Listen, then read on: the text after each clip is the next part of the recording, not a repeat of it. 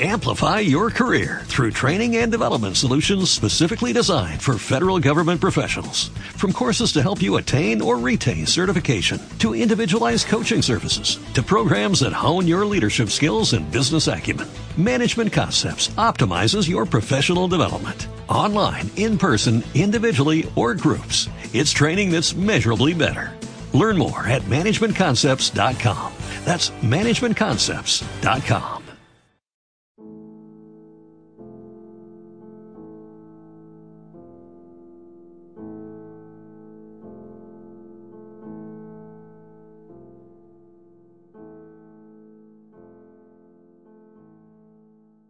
Capítulo 4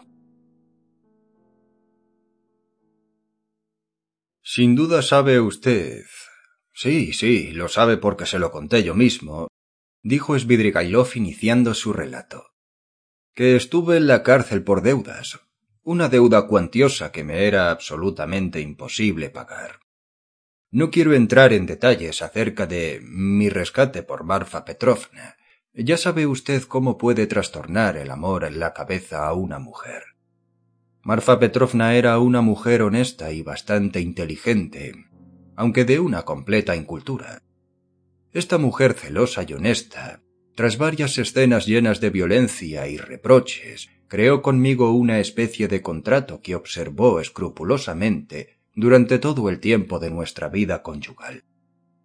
Ella era mayor que yo, yo tuve la vileza y también la lealtad de decirle francamente que no podía comprometerme a guardarle una fidelidad absoluta. Estas palabras le enfurecieron, pero al mismo tiempo mi ruda franqueza debió de gustarle. Sin duda pensó esta confesión anticipada demuestra que no tiene el propósito de engañarme, lo cual era importantísimo para una mujer celosa. Tras una serie de escenas de lágrimas, llegamos al siguiente acuerdo verbal. Primero, yo me comprometí a no abandonar jamás a Marfa Petrovna, o sea, a permanecer siempre a su lado como corresponde a un marido. Segundo, yo no podía salir de sus tierras sin su autorización. Tercero, no tendría jamás una amante fija. Cuarto, en compensación, Marfa Petrovna me permitiría cortejar a las campesinas, pero siempre con su consentimiento secreto y teniéndola al corriente de mis aventuras. Quinto, prohibición absoluta de amar a una mujer de nuestro nivel social. Y sexto, si, por desgracia, me enamorase profunda y seriamente, me comprometía a enterar de ello a Marfa Petrovna. En lo concerniente a este último punto, he de advertirle que Marfa Petrovna estaba muy tranquila. Era lo bastante inteligente para saber que yo era un libertino incapaz de enamorarme en serio. Sin embargo, la inteligencia y los celos no son incompatibles. Y esto fue lo malo. Por otra parte, si uno quiere juzgar a los hombres con imparcialidad, debe desechar ciertas ideas preconcebidas y de tipo único y olvidar los hábitos que adquirimos de las personas que nos rodean. En fin, confío en poder contar al menos con su juicio. Tal vez haya oído usted contar cosas cómicas y ridículas sobre Marfa Petrovna. En efecto tenía ciertas costumbres extrañas, pero le confieso sinceramente que siento verdadero remordimiento por las penas que le he causado. En fin, creo que esto es una oración fúnebre suficiente del más tierno de los maridos a la más afectuosa de las mujeres. Durante nuestros disgustos, yo guardaba silencio casi siempre, y este acto de galantería no dejaba de producir efecto. Ella se calmaba y sabía apreciarlo. En algunos casos incluso se sentía orgullosa de mí. Pero no pudo soportar a su hermana de usted, cómo se arriesgó a tomar como institutriz a una mujer tan hermosa. La única explicación es que, como mujer apasionada y sensible, se enamoró de ella. Sí, tal como suena, se enamoró. Avdotia Romanovna. Desde el primer momento comprendí que su presencia sería una complicación. Y aunque usted no lo crea, decidí abstenerme incluso de mirarla pero fue ella la que dio el primer paso. Aunque le parezca mentira, al principio Marfa Petrovna llegó incluso a enfadarse porque yo no hablaba nunca de su hermana. Me reprochaba que permaneciera indiferente a los elogios que me hacía de ella. No puedo comprender lo que pretendía. Como es natural, mi mujer contó a Avdotia Romanovna toda mi biografía. Tenía el defecto de poner a todo el mundo al corriente de nuestras intimidades y de quejarse de mí ante el primero que llegaba. ¿Cómo no había de aprovechar esta ocasión de hacer una nueva y magnífica amistad? Sin duda estaban siempre hablando de mí. Y Abdotia Romanovna debía de conocer perfectamente los siniestros chismes que se me atribuían. Estoy seguro de que algunos de esos rumores llegaron hasta usted. Sí, Lujin incluso le ha acusado de causar la muerte de un niño. ¿Es eso verdad? Hágame el favor de no dar crédito a esas pillanías, exclamó Svidrigailov con una mezcla de cólera y repugnancia. Si usted desea conocer la verdad de todas esas historias absurdas, se las contaré en otra ocasión, pero ahora también me han dicho que fue usted culpable de la muerte de uno de sus sirvientes. Le agradeceré que no siga por ese camino, dijo Svidrigailov agitado. ¿No es aquel que, después de muerto, le cargó la pipa? Conozco este detalle por usted mismo. Svidrigailov le miró atentamente, y Rodia creyó ver brillar por un momento en sus ojos un relámpago de cruel ironía. Pero Svidrigailov repuso cortésmente. Sí, ese criado fue. Ya veo que todas esas historias le han interesado vivamente, y me comprometo a satisfacer su curiosidad en la primera ocasión. Creo que se me puede considerar como un personaje romántico. Ya comprenderá la gratitud que debo guardar a Marfa Petrovna por haber contado a su hermana tantas cosas enigmáticas e interesantes sobre mí. No sé qué impresión le producirían estas confidencias, pero apostaría cualquier cosa a que me favorecieron. A pesar de la aversión que su hermana sentía hacia mi persona, a pesar de mi actitud sombría y repulsiva, acabó por compadecerse del hombre perdido que veía en mí. Y cuando la piedad se apodera del corazón de una joven, esto es sumamente peligroso para ella. La asalta el deseo de salvar, de hacer entrar en razón, de regenerar, de conducir por el buen camino a un hombre de ofrecerle, en fin, una vida nueva. Ya debe de conocer usted los sueños de esta índole. Enseguida me di cuenta de que el pájaro iba por impulso propio hacia la jaula, y adopté mis precauciones. No haga esas muecas, Rodion Romanovich. Ya sabe usted que este asunto no tuvo consecuencias importantes. El diablo me lleve. ¿Cómo estoy bebiendo esta tarde? Le aseguro que más de una vez he lamentado que su hermana no naciera en el siglo segundo o tercero de nuestra era. Entonces habría podido ser hija de algún modesto príncipe reinante o de un gobernador o de un procónsul en Asia Menor. No cabe duda de que habría engrosado la lista de los mártires y sonreído ante los hierros al rojo y toda clase de torturas. Ella misma habría buscado este martirio, si hubiese venido al mundo en el siglo V, se habría retirado al desierto de Egipto, y allí habría pasado treinta años alimentándose de raíces, éxtasis y visiones. Es una mujer que anhela sufrir por alguien, y si se la privase de este sufrimiento, sería capaz tal vez de arrojarse por una ventana. He oído hablar de un joven llamado Rasumikine, un muchacho inteligente, según dicen. A juzgar por su nombre, debe de ser un seminarista. Bien, que este joven cuide de su hermana. En resumen, que he conseguido comprenderla, de lo cual me enorgullezco. Pero entonces, es decir, en el momento de trabar conocimiento con ella, fui demasiado ligero y poco clarividente, lo que explica que me equivocara. El diablo me lleve. ¿Por qué será tan hermosa? Yo no tuve la culpa. La cosa empezó por un violento capricho sensual. Abdotia Romanovna es extraordinariamente, exageradamente púdica. No vacilo en afirmar que su recato es casi enfermizo, a pesar de su viva inteligencia, y que tal vez le perjudique. Así las cosas, una campesina de ojos negros, paracha, vino a servir a nuestra casa. Era de otra aldea y nunca había trabajado para otros. Aunque muy bonita, era increíblemente tonta. Las lágrimas, los gritos con que esta chica llenó la casa produjeron un verdadero escándalo. Un día, después de comer, Abdotia Romanovna me llevó a un rincón del jardín y me exigió la promesa de que dejaría tranquila a la pobre paracha. Era la primera vez que hablábamos a solas. Yo, como es natural, me apresuré a doblegarme a su petición e hice todo lo posible por aparecer conmovido y turbado. En una palabra, que desempeñé perfectamente en mi papel.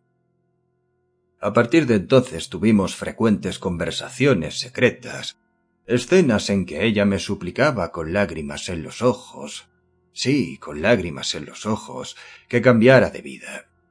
He aquí a qué extremos llegan algunas muchachas en su deseo de catequizar. Yo achacaba todos mis errores al destino, me presentaba como un hombre ávido de luz y finalmente puse en práctica cierto medio de llegar al corazón de las mujeres, un procedimiento que, aunque no engaña a nadie, es siempre de efecto seguro. Me refiero a la adulación, Nada hay en el mundo más difícil de mantener que la franqueza, ni nada más cómodo que la adulación. Si en la franqueza se desliza la menor nota falsa, se produce inmediatamente una disonancia, y con ella el escándalo.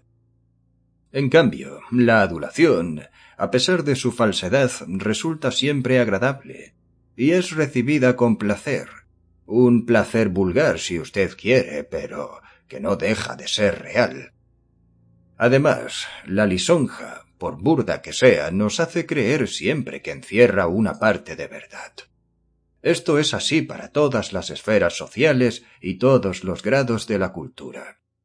Incluso la más pura vestal es sensible a la adulación. De la gente vulgar no hablemos.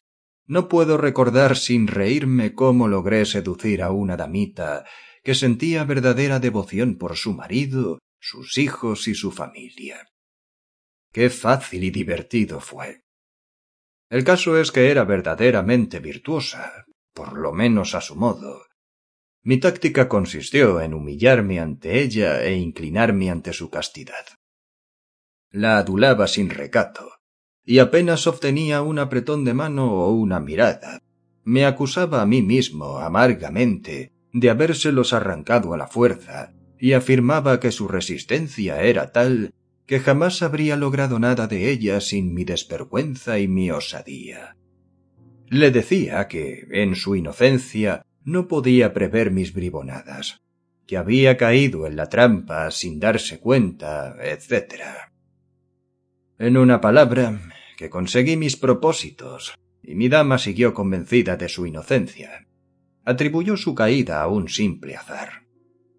No puede usted imaginarse cómo se enfureció cuando le dije que estaba completamente seguro de que ella había ido en busca del placer exactamente igual que yo. La pobre Marfa Petrovna tampoco resistía a la adulación, y si me lo hubiera propuesto, habría conseguido que pusiera su propiedad a mi nombre. Estoy bebiendo demasiado y hablando más de la cuenta. No se enfade usted si le digo que Avdotia Romanovna no fue insensible a los elogios de que la colmaba. Pero fui un estúpido y lo eché a perder todo con mi impaciencia. Más de una vez la miré de un modo que no le gustó. Cierto fulgor que había en mis ojos la inquietaba y acabó por serle odioso. No entraré en detalles, solo le diré que reñimos. También en esta ocasión me conduje estúpidamente. Me reí de sus actividades conversionistas. Paracha volvió a contar con mis atenciones y otras muchachas le siguieron. O sea que empecé a llevar una vida infernal. Si hubiera usted visto a Rodion Romanovich, aunque solo hubiera sido una vez, los rayos que pueden lanzar los ojos de su hermana. No crea demasiado al pie de la letra mis palabras. Estoy embriagado. Acabo de beberme un vaso entero. Sin embargo, digo la verdad. El centelleo de aquella mirada me perseguía hasta en sueños. Llegué al extremo de no poder soportar el susurro de sus vestidos. Temí que me diera un ataque de apoplejía. Nunca hubiese creído que pudiera apoderarse de mí una locura semejante. Yo deseaba hacer las paces con ella, pero la reconciliación era imposible. ¿Y sabe usted lo que hice entonces? ¿A qué grado de estupidez puede conducir a un hombre el despecho? No tome usted ninguna determinación cuando está furioso, Rodion Romanovich. Teniendo en cuenta que Abdotia Romanovna era pobre. Oh, perdón, no quería decir eso. Pero ¿qué importan las palabras si expresan nuestro pensamiento? Teniendo en cuenta que vivía de su trabajo y que tenía a su cargo a su madre y a usted, ¿otra vez arruga usted las cejas? Decidí ofrecerle todo el dinero que poseía. En aquel momento podía reunir unos treinta mil rublos y proponerle que huyera conmigo a esta capital, por ejemplo. Una vez aquí le habría jurado amor eterno y sólo habría pensado en su felicidad. Entonces estaba tan prendado de ella que si me hubiera dicho envenena, asesina a Marfa Petrovna, yo lo habría hecho, puede usted creerme. Pero todo esto terminó con el desastre que usted conoce y ya puede usted figurarse a qué extremo llegaría mi cólera cuando me enteré de que Marfa Petrovna había hecho amistad con ese farsante de Lujin y amañado en matrimonio con su hermana, que no aventajaba en nada a lo que yo le ofrecía. ¿No lo cree usted así? Dígame, responda. Veo que usted me ha escuchado con gran atención, interesante joven. Svidrigailov, impaciente, había dado un puñetazo en la mesa. Estaba congestionado. Raskolnikov comprendió que el vaso y medio de champán que se había bebido a pequeños sorbos le había transformado profundamente y decidió aprovechar esta circunstancia para sonsacarle, pues aquel hombre le inspiraba gran desconfianza. Después de todo eso, dijo resueltamente, con el propósito de exasperarle, no me cabe la menor duda de que ha venido aquí por mi hermana. Nada de eso, respondió Svidrigailov, haciendo esfuerzos por serenarse. Ya le he dicho que. Además, su hermana no me puede ver. No lo dudo, pero no se trata de eso. ¿De modo que está usted seguro de que no me puede soportar? Svidrigailov le hizo un guiño y sonrió burlonamente. Tiene usted razón. Le soy antipático, pero nunca se pueden poner las manos al fuego sobre lo que pasa entre marido y mujer o entre dos amantes. Siempre hay un rinconcito oculto que sólo conocen los interesados. ¿Está usted seguro de que Avdotia Romanovna me mira con repugnancia? Ciertas frases y consideraciones de su relato me demuestran que usted sigue aplicando infames propósitos sobre Dunia. Svidrigailov no se mostró en modo alguno ofendido por el calificativo que Raskolnikov acababa de aplicar a sus propósitos y exclamó con ingenuo temor. ¿De veras se me han escapado frases y reflexiones que le han hecho pensar a usted eso? En este mismo momento está usted dejando entrever sus fines. ¿De qué se ha asustado? ¿Cómo explica usted esos repentinos temores? ¿Que yo me he asustado? ¿Que tengo miedo? ¿Miedo de usted? Es usted el que puede temerme a mí, Shagami. ¡Qué tonterías! Por lo demás, estoy borracho, ya lo veo. Si bebiera un poco más podría cometer algún disparate. Que se vaya al diablo la bebida.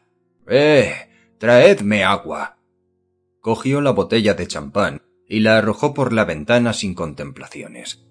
Felipe le trajo agua. Todo es absurdo. añadió empapando una servilleta y aplicándosela a la frente. En dos palabras puedo reducir a la nada sus suposiciones. ¿Sabe usted que voy a casarme? Ya me lo dijo. Ah, sí. Pues no me acordaba. Pero entonces nada podía afirmar, porque aún no había visto a mi prometida y sólo se trataba de una intención. Ahora es cosa hecha. Si no fuera por la cita de que le he hablado, le llevaría a casa de mi novia. Pues me gustaría que usted me aconsejase. Demonio. No dispongo más que de diez minutos. Mire usted mismo el reloj. El proceso de este matrimonio es sumamente interesante. Ya se lo contaré. ¿A dónde va usted? ¿Todavía quiere marcharse? No, ya no me quiero marchar. De modo que no quiere usted dejarme. Eso lo veremos. Le llevaré a casa de mi prometida, pero no ahora, sino en otra ocasión, pues nos tendremos que separar enseguida. Usted irá hacia la derecha y yo hacia la izquierda. ¿Conoce usted a esa señora llamada Reslich? Es la mujer en cuya casa me hospedo. ¿Me escucha? No, Está usted pensando en otra cosa. Ya sabe usted que se acusa a esa señora de haber provocado este invierno el suicidio de una jovencita. Bueno, ¿me escucha usted o no? En fin, es esa señora la que me ha arreglado este matrimonio. Me dijo, tienes aspecto de hombre preocupado. Has de buscarte una distracción. Pues yo soy un hombre taciturno ¿No me cree usted? Pues se equivoca. Yo no hago daño a nadie. Vivo apartado en mi rincón. A veces pasan tres días sin que hable con nadie. Esa bribona de Reslich abriga sus intenciones. Confía en que yo me casaré muy pronto de mi mujer y la dejaré plantada. Y entonces ella la lanzará a la circulación bien en nuestro mundo, bien en un ambiente más elevado. Me ha contado que el padre de la chica es un viejo sin carácter, un antiguo funcionario que está enfermo. Hace tres años que no puede valerse de sus piernas y está inmóvil en su sillón. También tiene madre, una mujer muy inteligente. El hijo está empleado en una ciudad provinciana y no ayuda a sus padres. La hija mayor se ha casado y no da señales de vida. Los pobres viejos tienen a su cargo dos sobrinitos de corta edad. La hija menor ha tenido que dejar el instituto sin haber terminado sus estudios. Dentro de dos o tres meses cumplirá los dieciséis años y entonces estará en edad de casarse. Esta es mi prometida. Una vez obtenidos estos informes, me presenté a la familia como un propietario viudo de buena casa, bien relacionado y rico. En cuanto a la diferencia de edades, ella dieciséis años y yo más de cincuenta, es un detalle sin importancia. Un hombre así es un buen partido, ¿no? Un partido tentador. Si me hubiera usted visto hablar con los padres, se habría podido pagar por presenciar ese espectáculo. En esto llega la chiquilla con un vestidito corto y semejante a un capullo que empieza a abrirse. Hace una reverencia y se pone tan encarnada como una peonía. Sin duda le habían enseñado la lección. No conozco sus gustos en materia de caras de mujer, pero a mi juicio la mirada infantil, la timidez, las lágrimas de pudor de las jovencitas de dieciséis años valen más que la belleza. Por añadidura es bonita como una imagen. Tiene el cabello claro y rizado como un corderito, una boquita de labios carnosos y purpúreos. Ah, un amor. Total, que trabamos conocimiento y yo dije que asuntos de familia me obligaban a apresurar la boda y al día siguiente, es decir, anteayer, nos prometimos. Desde entonces apenas llego, la siento en mis rodillas y ya no la dejo marcharse. Su cara enrojece como una aurora y yo no ceso de besarla. Su madre la ha leccionado, sin duda, diciéndole que soy su futuro esposo y que lo que hago es normal. Conseguida esta comprensión, el papel de novio es más agradable que el de marido. Esto es lo que se llama la natura et la verita. He hablado dos veces con ella. La muchachita está muy lejos de ser tonta. Tiene un modo de mirarme al soslayo que me inflama la sangre. Tiene una carita que recuerda a la de la Virgen Sixtina de Rafael. ¿No le impresiona la expresión fantástica y alucinante que el pintor dio a esa Virgen? Pues el semblante de ella es parecido. Al día siguiente de nuestros esponsales, le llevé regalos por valor de mil quinientos rublos, un aderezo de brillantes, otro de perlas, un neceser de plata para el tocador, en fin, tantas cosas que la carita de la Virgen resplandecía. Ayer, cuando la senté en mis rodillas, debí de mostrarme demasiado impulsivo, pues ella enrojeció vivamente y en sus ojos aparecieron dos lágrimas que trataba de ocultar. Nos dejaron solos. Entonces ella rodeó mi cuello con sus bracitos. Fue la primera vez que hizo esto por propio impulso. Me besó y me juró ser una esposa obediente y fiel, que dedicaría su vida entera a hacerme feliz y que todo lo sacrificaría por merecer mi cariño, y añadió que esto era lo único que deseaba y que para ella no necesitaba regalos. Convenga usted que oír estas palabras en boca de un ángel de dieciséis años, vestido de tul, de cabellos rizados y mejillas teñidas por un rubor virginal, es sumamente seductor. Confiéselo, confiéselo. Oiga, Oiga, le llevaré a mi casa de mi novia, pero no puedo hacerlo ahora mismo. Total, que esa monstruosa diferencia de edades aviva su sensualidad. ¿Es posible que usted piense seriamente en casarse en esas condiciones? ¿Por qué no? Es cosa completamente decidida. Cada uno hace lo que puede en este mundo y hacerse ilusiones es un medio de alegrar la vida. Pero qué moralista es usted. Tenga compasión de mí, amigo mío. Soy un pecador. Ahora comprendo que se haya encargado usted de los hijos de Catalina Ivanovna. Tenía usted sus razones. Adoro a los niños. Los adoro de veras. Exclamó Svidrigailov echándose a reír. Sobre este particular puedo contarle un episodio sumamente curioso. El mismo día de mi llegada empecé a visitar antros. Estaba sediento de ellos después de siete años de rectitud. Ya habrá observado usted que no tengo ninguna prisa en volver a reunirme con mis antiguos amigos, y quisiera no verlos en mucho tiempo. Debo decirle que durante mi estancia en la propiedad de Marfa Petrovna me atormentaba con frecuencia el recuerdo de estos rincones misteriosos. El diablo me lleve. El pueblo se entrega a la bebida. La juventud culta se marchita o perece en sus sueños irrealizables. Se pierden teorías monstruosas. Los demás se entregan a la disipación. He aquí el espectáculo que me ha ofrecido la ciudad a mi llegada. De todas partes se desprende un olor a podrido. Fui a caer en eso que llaman un baile nocturno. No era más que una cloaca repugnante como las que a mí me gustan. Se levantaban las piernas en un cancán desenfrenado como jamás se había hecho en mis tiempos. Es el progreso. De pronto veo una encantadora muchacha de trece años que está bailando con un apuesto joven. Otro joven los observa de cerca. Su madre estaba sentada junto a la pared como espectadora. Ya puede usted suponer qué clase de baile era. La muchachita está avergonzada, enrojece. Al fin se siente ofendida y se echa a llorar.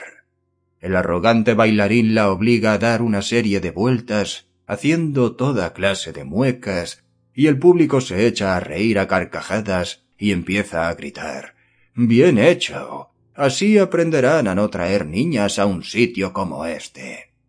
Esto a mí no me importa lo más mínimo. Me siento al lado de la madre y le digo que yo también soy forastero y que toda aquella gente me parece estúpida y grosera, incapaz de respetar a quien lo merece. Insinúo que soy un hombre rico y les propongo llevarlas en mi coche. Las acompaño a su casa y trabo conocimiento con ellas.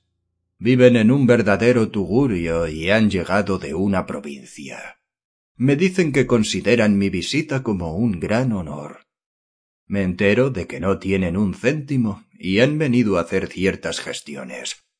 Yo les ofrezco dinero y mis servicios. También me dicen que han entrado en el local nocturno por equivocación, pues creían que se trataba de una escuela de baile.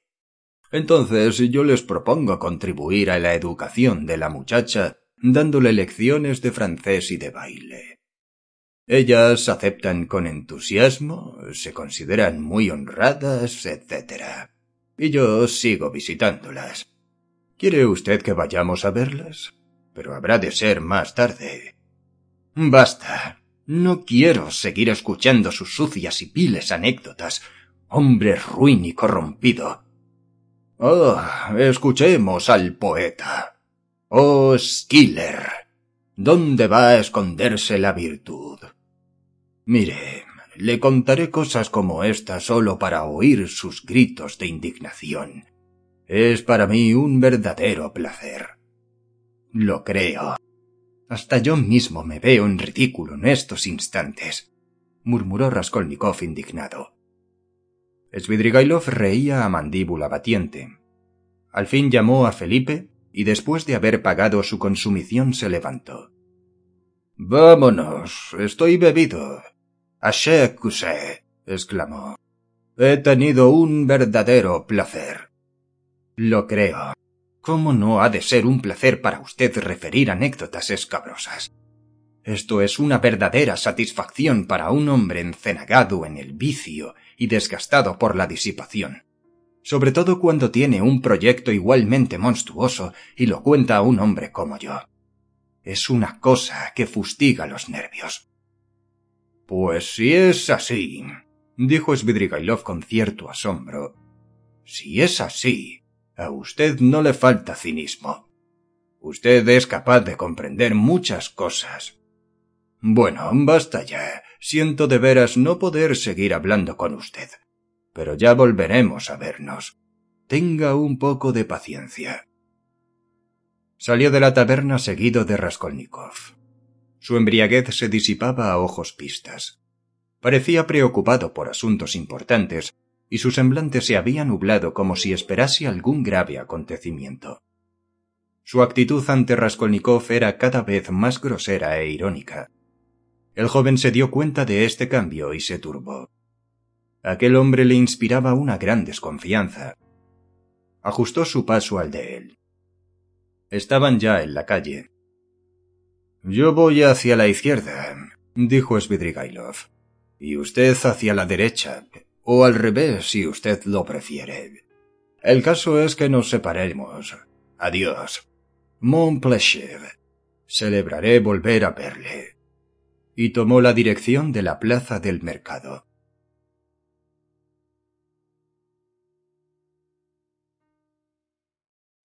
Amplify your career through training and development solutions specifically designed for federal government professionals. From courses to help you attain or retain certification, to individualized coaching services, to programs that hone your leadership skills and business acumen, Management Concepts optimizes your professional development. Online, in person, individually, or groups, it's training that's measurably better.